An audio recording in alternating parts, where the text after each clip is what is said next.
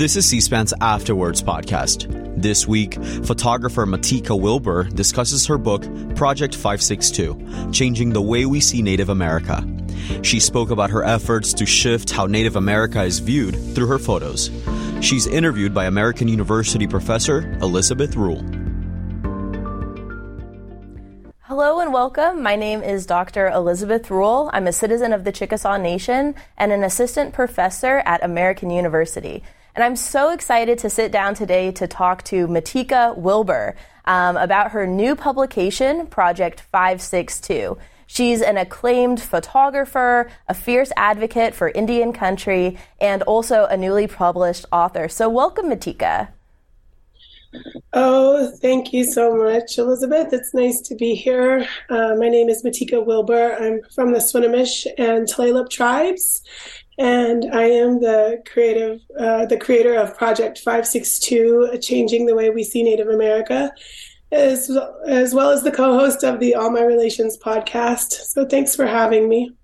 Absolutely, absolutely. So let's just dive right into it. Um, it was such a pleasure to read your book. And I've been actually following your work for several years now. And so it's so exciting to have something out in the press uh, that people can get their hands on and have the opportunity to look at your incredible photography as well as these interviews that accompany each of the photographs.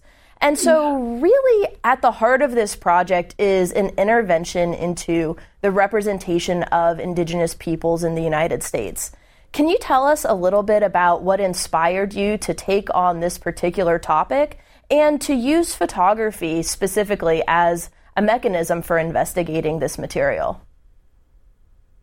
Yeah, so well, I'm I'm actually I'm trained as a photographer. I studied photography in art school, but uh, after after college, I was working in Los Angeles, and the elders in my community they said to me, you know, Matika, we'd really uh, like you to come home and work with the youth in our community. So I, I was raised in the Swinomish tribe in Washington State, and my dad's tribe is Tulalip. And so some of the elders in my community said, can you come home and, and teach photography, teach this the young people what you've learned?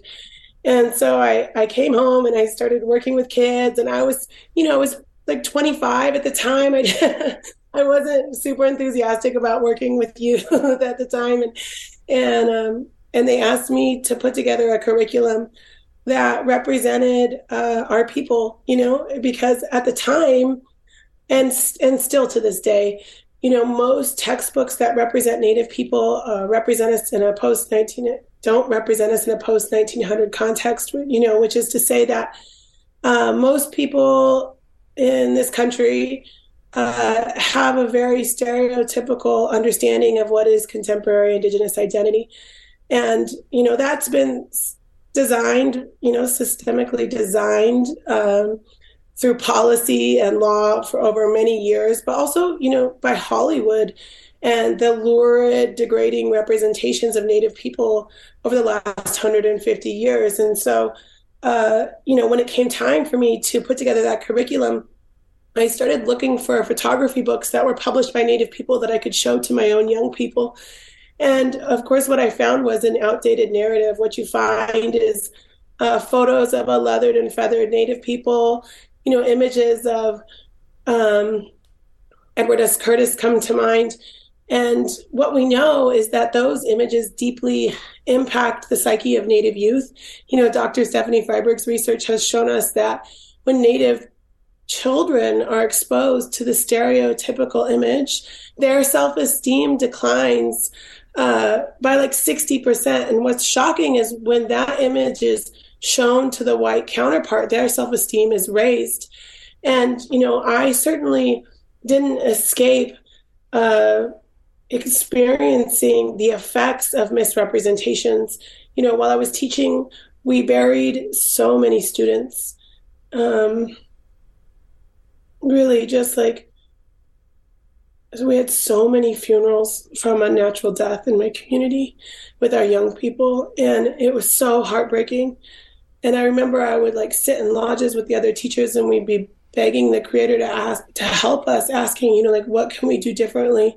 what have we done wrong? And it was during that time that I realized that if I didn't participate in changing the narrative and in creating a book, a curriculum, podcast, you know, like a full um, curriculum package that I could use to show to our young people that really uplifted the complexity of Indigenous intelligence, that shined light on uh, some of our powerful and meaningful stories, you know, resistance stories, abolition stories, but also just like stories from mothers and fathers and relatives and stories that um, our young people could read and relate to and not feel downtrodden by, you know, that was really the goal of my work was, you know, to create a body of work that I could share with my own people.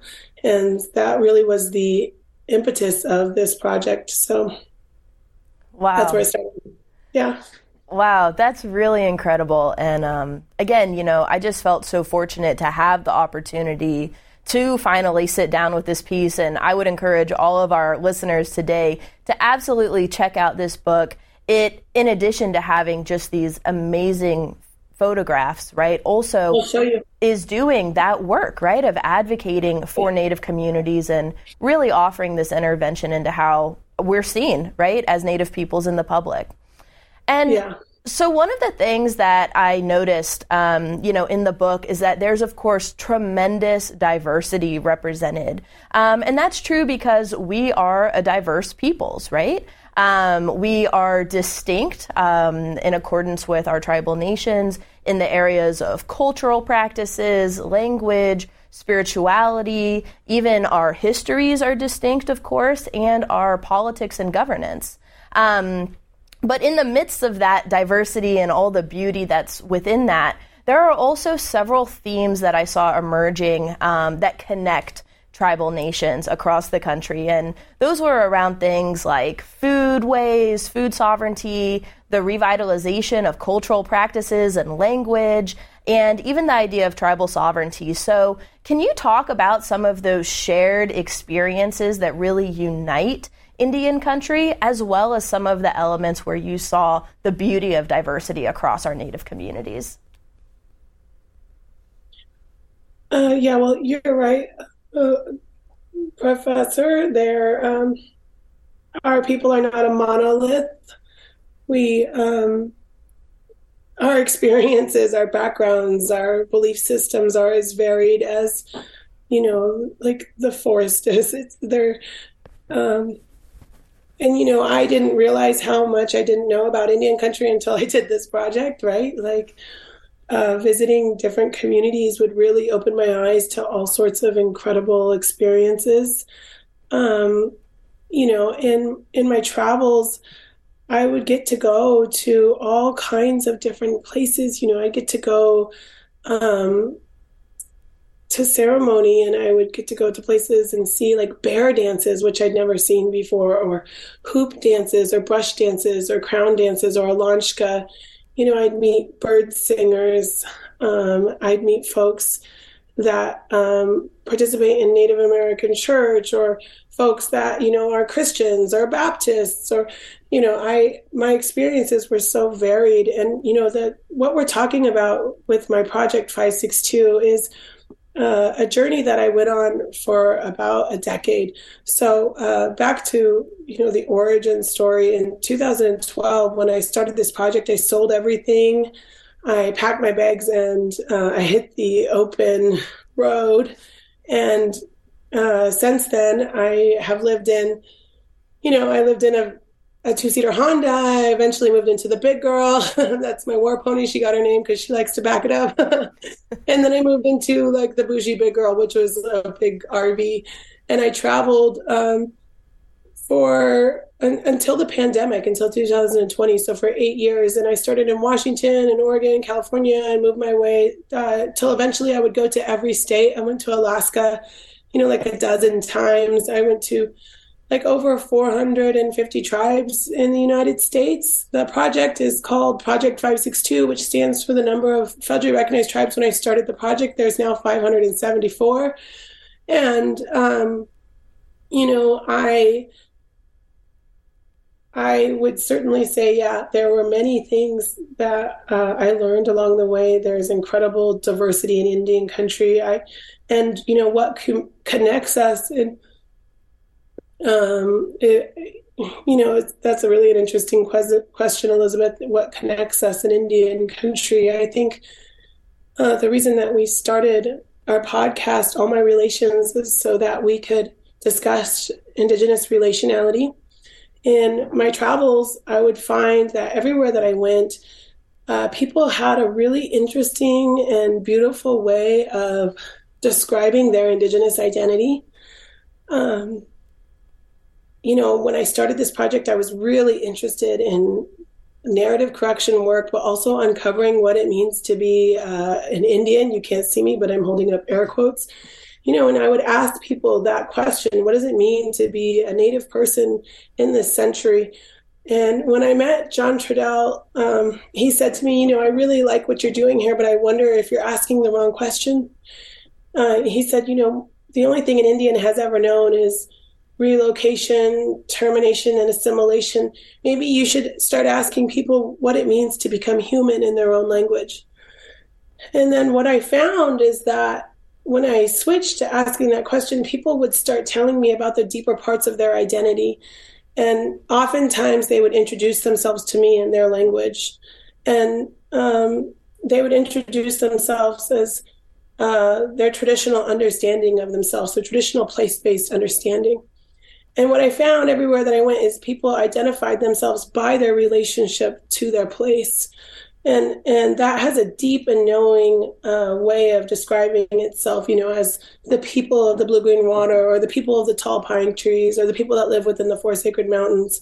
And uh, those those land-based identities i think would be the common thread that i found is that you know our people are stewards of the land um, our people are stewards of these places and and oftentimes we've been relocated right um, as a as a uh, as a result of like public policy. We've been relocated and put onto reservations, but uh, that doesn't mean that our relationship doesn't predate these these colonial understandings um, and this colonial experience. And so I, I found that when people started talking to me about their land based identities, I started to put together this common thread, which was that um, you know relationality and kinship is integral to Indigenous identity.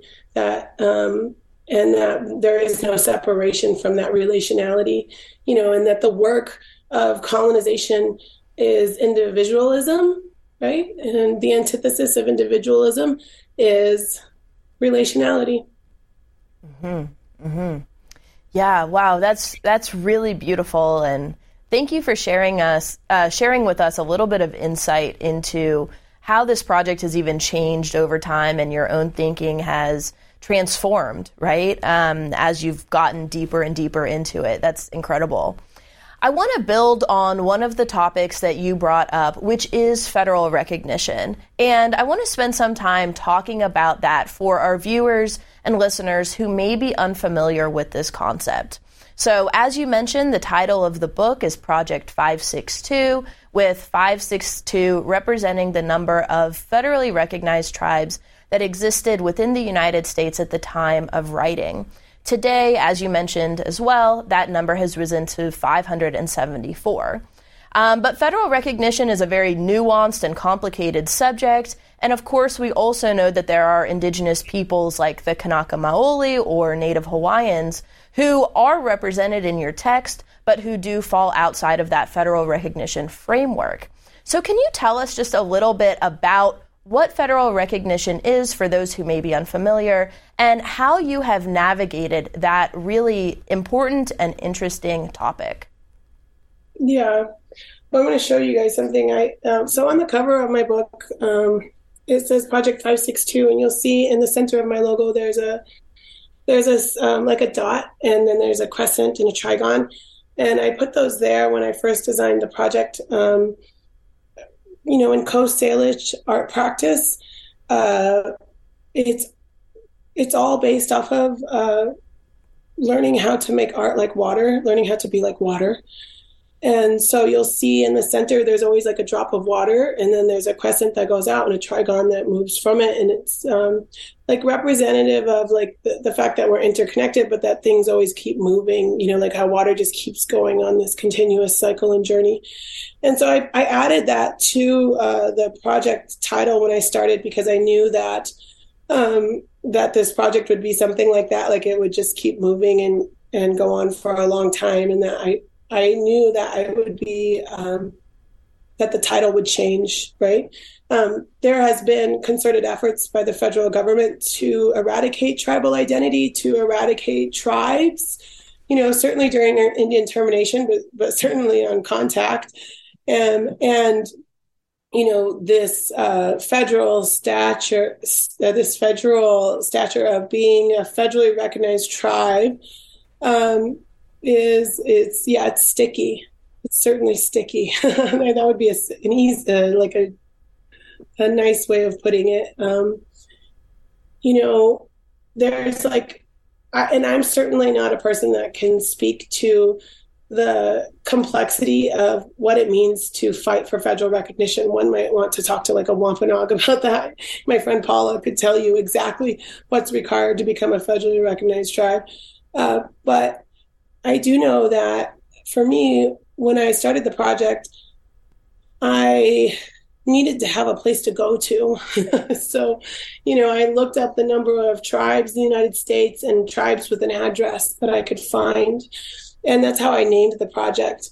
And when I look back on it, I think it might be short sighted it might have been a little short-sighted you know like i could have gone with any title i could have just went with like indigenous or something or native america or a title that would have been more encompassing but i also wanted to uh, pick a title that would talk about the individualism of each nation right? And that each nation is its own uh, nation with its own efforts for sovereignty and self-determination and and is working on its own projects you know and i certainly wouldn't want to create a project titled something like Native America because because then we we like kind of swam into the murky waters of of um, of describing our people in, in, that monolithic way, and so you know to become a federally recognized tribes means that you have a land base. It means that you have a language. It means that you have you can trace your ancestors,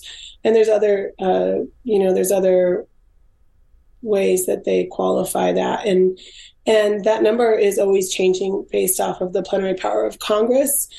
And you know what i would find when i was traveling is that i would also visit with a lot of people in urban indian centers.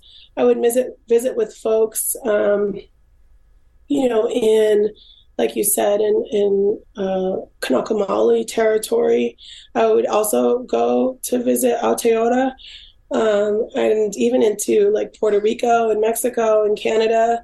Um, you know, the breadth of this work expands beyond what federal recognition. I certainly met with plenty of folks who were from state recognized tribes. I pretty much met and photographed anybody that was willing to talk to me, you know. And, um, you know, in the archives, there's about 1,200 people that I photographed.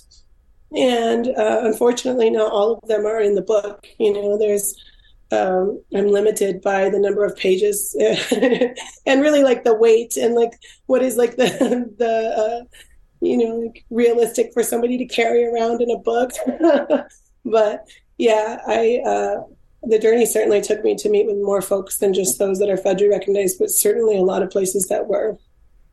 Right, absolutely, absolutely. And, you know, you mentioned that you went out and took photographs of so many folks many of whom ultimately don't even appear in this book.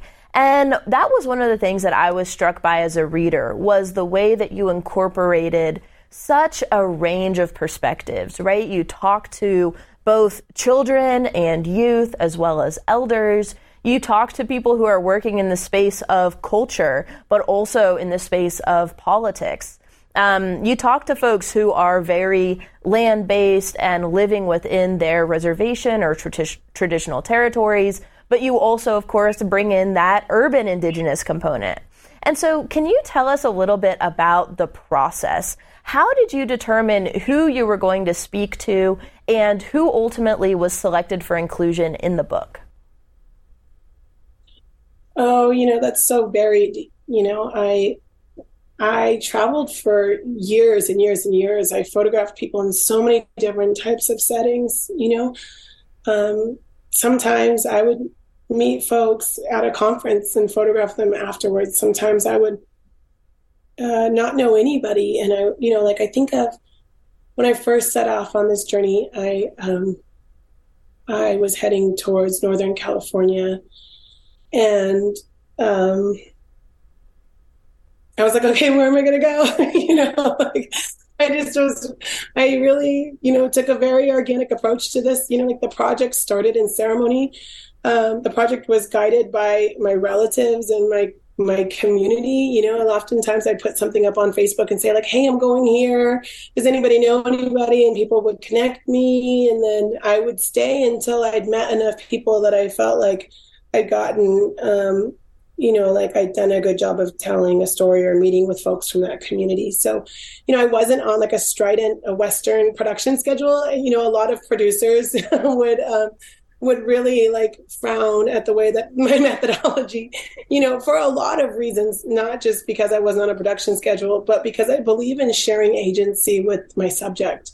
You know, I, um, I, I was trained in, in Western forms of journalism, but I really actually feel like Western forms of journalism are rooted in white supremacy.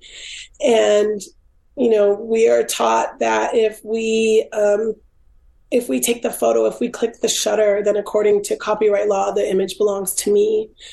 Uh, but if I actually believe in the teachings of my ancestors and I follow these traditional potlatch ways, you know, like just like we have with our songs, I might have been given the right to sing the song, but it doesn't mean it belongs to me.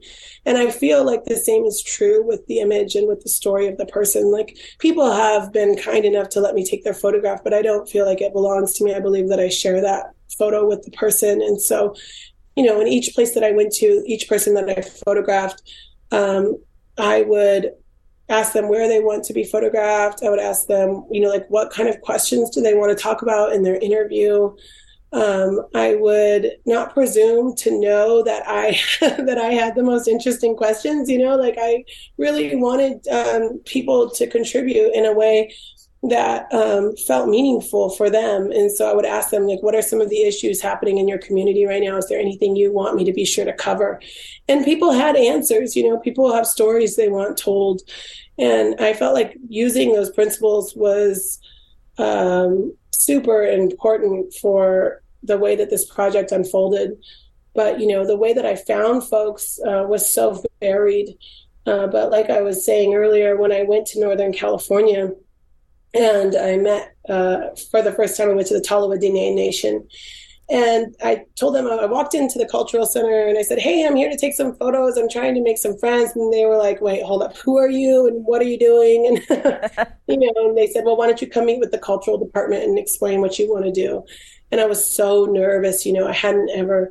Uh, really given a presentation about the work or explained what I wanted to do, and and you know I I showed them photos of my portfolio and and explained while I was doing it. I talked about, you know, my experience in education and why I believe that our children deserved better images and and they agreed, you know, and they agreed. They so they said we'll, support you, and um, they introduced me to, you know, like the their language keepers, their culture keepers, their elders, their youth. Uh, they fed me, they housed me, you know, uh, because this project was uh, a Kickstarter funded. The average donation was twenty dollars. You know, from like thousands of folks. I, and over the course of two Kickstarters, I raised about three hundred thousand dollars on Kickstarter, and then you know, uh, foundation money also supported the work. But you know, um, the work actually lived because people like that, like Marva, who's actually in the book, and and others like let me take their photograph and then introduced me to the next tribe that I was going to that was 10 miles down the road, you know, and so then they took me down the way and, and introduced me to the next group of people and, and supported the work and on it went around the country like that. And then as time grew, so and my social media grew, um, and, and awareness about my project grew, then it became a little bit easier. Um, but I actually remember one time, you know, like when I didn't have, um, when I didn't know anybody and I didn't have any, and I called, so I just like drove my RV up and put a sign outside. Like I went to, you know, the, I went to like the local Rite Aid or whatever, and I bought, you know, like one of those big signs, and I got a marker, and I wrote on there like free fry bread, and I put that on the outside of my RV, and then, and then, uh, you know, uh, people came and I met folks, and, and then I got to photograph people there. So you know, the methods varied. yeah, that's that's so amazing, and again, thank you for giving us a little bit of insight into what this has looked like for you. I mean, one of the things that you said that really resonated with me is the fact that this project evolved in a very natural way over time. It's not necessarily that you set out to do one particular thing and then stayed within the confines of that. It sounds more like you were driven by a vision and a purpose, and then let the people that you interacted with guide how that took shape, what that looked like and responded to the individual needs of the community. So, uh, you know, I really appreciate your comments about relationship building and reciprocity there. Um, and I think that that's so inspirational, especially to our next generation of Native researchers, people who want to work with Native communities, um, people that want to embark on artistic projects. So, you know, thank you for sharing that knowledge with us today. Um, Another question that I have for you, Matika, is can you tell us about the process of transforming this, you know, decade long project where you're out, you know, throughout the US in a van, you know, making these homemade signs to eventually publishing this book? Um, I understand that you've also done things like curated exhibits and held artist residencies in the interim. So, can you tell us a little bit about the various iterations of this work over time? Yeah, well, you know, when I first started the project, I wrote a blog and I published weekly. So um, I, I published like weekly um, on the road stories uh, and every two weeks I would put out a film on YouTube. and it's not something I don't YouTube anymore. Uh, now we make reels, which is a whole different thing. Uh, but you know, like uh, I have a podcast, like I said, called All My Relations, which we started uh, to talk about Indigenous relationality. Uh, I yeah, I've done artist residencies. I've held exhibitions. You know, I had exhibitions, solo exhibitions all over the country. I have one up right now in Santa Monica. It comes down in May. Um, I'm working on three new exhibits that open up next fall. I've developed curriculum to accompany the the book, which I'm really excited about. Um, I've written articles, you know, for and op eds uh, for various syndications. I've done a lot of public speaking, way more public speaking than I'd like, but um, also I, it feels like an honor and a privilege to be invited into communities. You know, I think I've done about uh, 500 keynotes in the last five or six years. Um, certainly, most of those happened during October and November, right? During Native American Heritage Month, where um, not anymore, not since I had a baby, but before having a baby, I would probably do like 20 to 30 keynotes just in November alone. so, yeah, I, you know, I, I've, um, I've also made films. I just premiered my first um, short documentary and, um, yeah, so I've done all, all, all different kinds of forms of storytelling. Wow, really incredible. So, you know, for all of our listeners out there, make sure, of course, you get this book but also check out the other amazing work that Matika Wilbur is doing across so many different mediums. Um, that's that's really incredible to hear. Now, you brought up your um, your daughter, right, your child, and I noticed in the book um, you dedicate it to her, and you talk in that segment briefly about Indigenous futurity. Um, and so, can you tell us a little bit about what you mean um, when you're talking about Indigenous futures and what you think that is going to look like. no big, just a small question. What she's talking about is this, um, this on this first part of the page. That's that's my baby Alma B. I'm showing them the picture, Elizabeth, and it says um, for Alma B. Uh, may your children hear and breathe the words of our Indigenous ancestors. May we all be so lucky to know an Indigenous future. And, uh, you know, I, I imagine that you picked up on that because of your studies and who you are. And, and that's why I wrote it that way for those that would get it. yeah, absolutely. And, yeah. Um, you know, I often have this dream. Um, I have this recurring dream where I'm sitting on a train or a plane or a boat, and I'm always traveling in my dreams. And I look over and I see these people, and um, they're Pastuts, they're non-natives, and they're they're speaking Lushootseed, Chaslahel Siaya, Neschalachad Siaya, is what they're saying to each other as they're walking by each other, getting on the train, you know, good afternoon, relative. I see you. How are you? Good day, you know? And I realize I'm dreaming about a modern world that didn't aim to erase its indigenous intelligence, but rather a modern world that upheld the complexity of our belief systems um, a modern world that didn't believe that our languages and our cultures and our belief systems should be annihilated and that we should be a, assimilated into a dominant Western culture, but rather in a modern world that believed that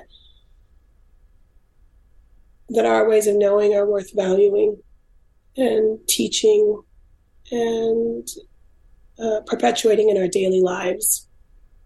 And we often talk about on our podcast imagining and otherwise, you know, so part of believing in liberation or believing um, in sovereignty and self determination and, and indigenous nationhood is believing that it's possible, right? When our ancestors signed those treaties, they they wanted the right to maintain access to their traditional places and the right to maintain their life ways, you know. And, and so we often forget in this nation that treaties are the original law of the land. They predate the Constitution and they're meant to be upheld that way. And I believe that it was incredibly profound. You know, when I look back on my ancestors who signed the treaty, that they knew that in order for us to be, uh, to continue being who we are, we would need access to these places. You know, that as much as we talk about an Indigenous future, we also have to talk about you know, like the seventh generation concept, the concept of knowing where we come from um, in order to know where we're going, you know, that we're always uh, inextricably connected to the generations that come before us. We situate ourselves in this lifetime, but we live for those that are coming next. And I think that some of those profound and moving value systems deserve to be a part of the collective consciousness in what is now known as the United States uh, because right now this nation is struggling with its identity. This little baby nation that's only 250 years old, you know, it's struggling and um, it needs those deep teachings that come from the people that know this place, you know, that could deeply, I think, shift um, the collective consciousness in a way that is better for all of us. So, you know, what do I imagine when I imagine an Indigenous future? I imagine us speaking our languages. I imagine uh, my baby having the opportunity to go to an Indigenous education school that isn't rooted in white supremacy. I imagine a place where we're not burning books because of critical race theory, that there aren't people that are like anti trans or anti native or anti black, you know, a world where, um, rematriation is is no longer a term that we need to talk about because we already live in a matriarchal society, you know, like uh, where the patriarchy isn't oppressing us on a daily basis, where capitalism isn't, uh, you know, like part of what we're fighting against every day for the time to be with our families. You know, I, I can imagine an otherwise, and, and I can imagine an otherwise because it's very close um, we're very close to that otherwise, right? Like my ancestors can tell me, my relatives can tell me about a time when there was an otherwise. So I have to believe that it's possible. sure, sure, absolutely. Thank you again for your reflections on this subject. I mean, all of these themes really come through in the book, and um, that's one of the things that makes it so amazing is to be able to look and see really a community um, that I think you establish, right, through this project. Um, you know that that considers these topics together and thinks through them and learns from one another. So um, it, it's really a pleasure to hear your reflections on these ideas.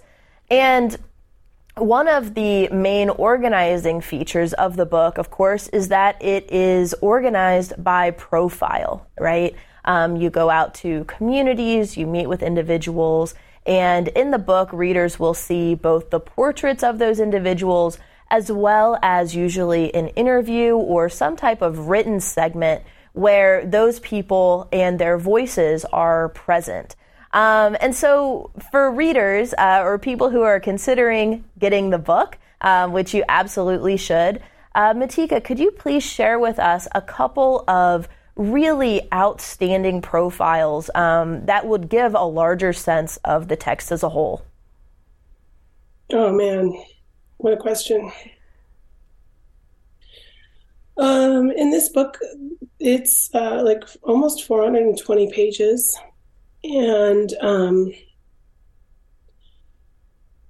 you know, there's some, there's some larger essays on some of the experiences that were more moving for me. Um, one of them is an essay about MMIW, about protecting Native women, about um, it's called Protect Indigenous Women. And uh, that piece was really important to me to keep in there uh, during the um, during the first year of my project, it was in, uh, actually, it was the second year, I guess, in 2014, there was a major effort to reform the Violence Against Women's Act. And I was called upon to take photos and testimony from Native women who had been victimized uh, by non Native perpetrators on reservation lands. And uh, I, I must have interviewed and photographed around 150 women um, who had been impacted by, uh, you know, federal law and federal policy that um, made it impossible for us to prosecute non-natives on native land, and it's part of the reason why you know uh, one in three Native women are experience um, rape in their lifetime. We know that three out of four Native women experience sexual assault or domestic violence in their lifetime, and um, and I certainly, you know, like I certainly didn't escape that reality. You know, I grew up on the res. I have four sisters. I have a daughter. You know, I often um, think about that and worry about that. You know, it's a public health crisis, like a public health emergency that has gone unanswered for far too long. And so, you know, writing about that in my book was critically important to me. I think there isn't a more important call to action that we could have when discussing Native America than a, a call to action to protect Native women. And um, and so that's a really important uh, piece for me. Uh, there's more. I could go on and on, but I don't know how many of them, how many you want me to talk about. sure, sure. Well, l- let me maybe ask you this. Um, I think you are probably one of a very small handful of people who've had the opportunity to go out and visit with all of the indigenous communities or, or most of the indigenous communities across the United States. Um, that's that's a rare privilege, right? That that you've had. And in addition to something like the missing and murdered Indigenous women and girls crisis that you raise, what are some of the other primary issues that you see affecting Indigenous communities across the nation? Um, oh my gosh. You know, uh, I think right now we, uh, all of us, should be talking about what's happening with the Indian Child Welfare Act. You know, um, let me say that again. What what's happening with the Indian Child Welfare Act? And y'all have to excuse me. I'm just getting over laryngitis, so I know I sound terrible, but this is just where we're at today. But um, the uh, Indian Child Welfare Act, or ICWA, is uh, an effort to keep Native children in Native homes because for generations there was policy to remove Native children from Native homes Uh, my good friend Brooke Swaney made an incredible film about it called Daughter of a Lost Bird, if any of you are interested. Uh, we also made an episode on, on the podcast uh, about this called Native Children Belong in Native Homes. But uh, it's being heard right now in the Supreme Court in Brackeen versus Haaland. And depending on the court's decision, ICWA might be overturned. And ICWA is what protects Native children and makes sure that they stay in Native homes. And, and, and actually, like the legal ramifications um, and the repercussions could upend the legal basis for tribal sovereignty. So it's an incredibly important case that everybody should be following and, and sign the petitions and follow along in. Um, I also, you know, I also wrote about in um, in the book I wrote, wrote about the movement to protect Mauna a Wākea in Hawaii. You know, there's an ongoing active resistance camp in Hawaii and you know, I had the uh, I had the pleasure of, of visiting and photographing many of my Kanaka Maoli relatives in in the illegally occupied Kingdom of Hawaii, and um, I got to meet with Auntie Pua and Auntie Nui Nui and, and Lanakila and and a uh, incredible group of uh, activists, scholars, resistors, uh, including Jamaica Osorio, uh, who's incredible, and you know, folks who are doing uh, the work to protect their sacred places. The there's an effort right now uh, to build a 30 meter telescope on top of uh, their Mauna, you know, which would go like miles deep into the earth and stories high and be, would be one of the largest telescopes on earth on top of what is one of the most sacred sites in all of oceania and there's already 13 existing telescopes, several of which have already been um, that they've already been like they're no longer being used. Like and so there's this there's this movement, of course, and has been a resistance camp to stop the 30 meter telescope on top of uh, Mauna a Wākea. And I think you know, it begs the question, uh, you know, uh, why is why is this happening? You know, like why is Hawaii an illegally annexed kingdom? How has narrative participated in shaping um, our perception of Hawaii as this paradise vacation land for the taking? You know, why is electricity uh, being rationed out to residents and people that go there are using air conditioning at will. You know, like why do people even think that they should be going to Hawaii in the first place? You know, in a place that has limited resources. In, and go there without investing into community, you know, is, is some of the questions. But certainly, why do people feel like they need to summit the Mauna? You know, most Native Hawaiians believe that the Mauna is a sacred place reserved for the high gods but uh, tourists go there every day, you know, in blatant disrespect of, of Kanaka cultural beliefs. And so I think there's this reckoning that has to happen, you know, and, and that also exists in most public lands. You know, I um, I'm really proud of the work that Deb Haaland has been doing, um, you know, both with the movement to change um, some of the racial the you know these very racist language that's used in national parks.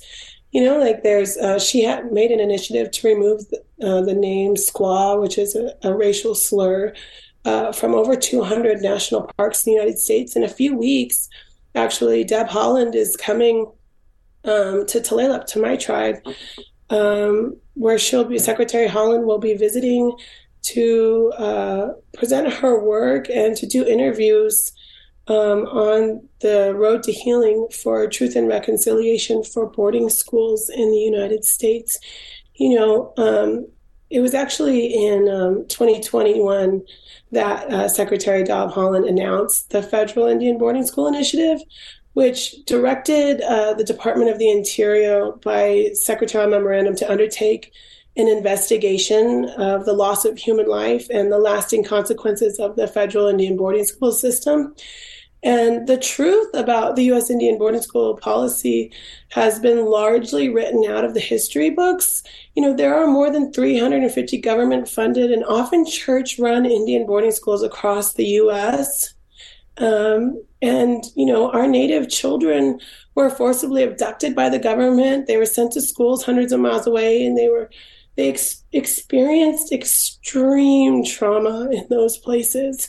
And in fact um, on the cover of my book dr henrietta mann uh, talks about the experience of going to an Indian boarding school and not ever hearing somebody tell her that she loves that they love her, you know, and how that had a lasting impact on her and how she was able to overcome that. And and you know, I that's part of the reason why I chose Dr. Auntie Henry is because I think it's an incredible um, feat, you know, to grow up in a loveless in a loveless way and to overcome that and be become a loving person and open schools for native people. I mean i just i think it's profound. And there's so many stories like that in the book of people talking about their experiences in boarding schools and and you know there that right there has never been a reckoning in this nation, right? Like there has not been a massive effort for truth and reconciliation. Certainly places have done it, right? Canada has been working on it. Uh, it's certainly happened in South Africa, but the United States has yet to look into the effects of genocide, assimilation, termination on some of the policies that were enacted upon Indigenous people in this country and apologize and start taking actual action for restitution. And that to me is just crazy that, you know, like in the wake of George Floyd and in this uh, culture of wokeness that we live in, that there has not yet to be a reconciliation with our past. And so I'll just say that much. I said enough. and, you know, I just want to really underscore um, the things that you said, right? Um, gender based violence, conservation, environmentalism, and sacred sites, and also connecting the Indian Child Welfare Act that you mentioned, which is in the Supreme Court right now, um, with boarding school history, right? Many people don't realize that ICWA was inspired by the history of boarding schools and the systematic separation of young Native people and children from their families, communities, cultures, and nations. Um, and so I just want to really underscore and highlight again all of those issues that are shared issues across and between our very diverse tribal nations. Um, Matika, to bring it full circle, um, if we are to go back to the very first question and the very origins of this book, which was to make an intervention into the representation of Native peoples and showcase um, what Native peoples look like, the struggles that we have, the histories that we have survived through, um, and all of the beauty and diversity and brilliance that exists within our tribal nations today. Um, what is one major takeaway you hope that readers gain from this new text? I mean, um, my hope with this book was, and in the way that I chose to write it, was letting um, try. I tried really hard not to over editorialize people's work. Um, you know, I I left in, you know, like uh, the syntax of the way that individuals speak. I I tried not to insert myself uh, where I wasn't needed. I tried to let people speak for themselves um, because because our people deserve that, right? And um, you know, Native America is vast and sprawling and beautiful, and there isn't anywhere that you can go in what is now known as the United States that isn't Native land, right? Like every single, every cul-de-sac, every river, every estuary, every city, every suburb, you know, has um, an indigenous history, and those indigenous histories and those indigenous people are worth knowing. And so I hope that uh, in reading this book, you get to know people a little bit more intimately and personally, you know, that it can humanize Native America for a way, in a way um, that hasn't been done for you in the past. And, and that by reading this book, you can overcome um, you know, some of the statistics that we know to be true, which is that 72% of Americans say that they've never encountered a Native person. We can overcome some of, you know, certainly with this book, we can overcome that that truth that we talked about in the beginning, which is that 82% of textbooks in the United States do not cover Native American history and peoples in a post 1900 context, which lends itself to this idea of extinction, that Native people are extinct. And nothing could be further from the truth. And so, what I hope that happens when you read this book is you get to know that Native America is alive and well and vibrant. And there are very real issues um, that are still being shaped by public policy and public opinion and Supreme Court decisions like the Indian Child Welfare Act that need public support. And so I hope that by getting to read this book, you get to know us a little better and thereby can become a relative and kin to um, the Native people whose land you live upon. Matika Wilbur, I want to say thank you, Chokmashki, thank you in the Chickasaw language mm-hmm. for your time today, for your work on this project spanning over a decade, and of course, congratulate you on the publication of Project 562. To all of our listeners, I encourage you to go check out this book. It's available now. And of course, to keep up with Matika Wilbur and all of her work, including her podcast, All My Relations. Thank you, Matika. It's been a real pleasure. Oh, thank you. I appreciate it. Thanks for listening to this week's After Words podcast. If you enjoyed this podcast, listen to C SPAN's podcast about books. Learn about the latest nonfiction books and best selling authors. In each episode, we report on bestsellers lists and book reviews from around the country. You'll also hear authors talking about their latest books and insider interviews with nonfiction book publishing industry experts.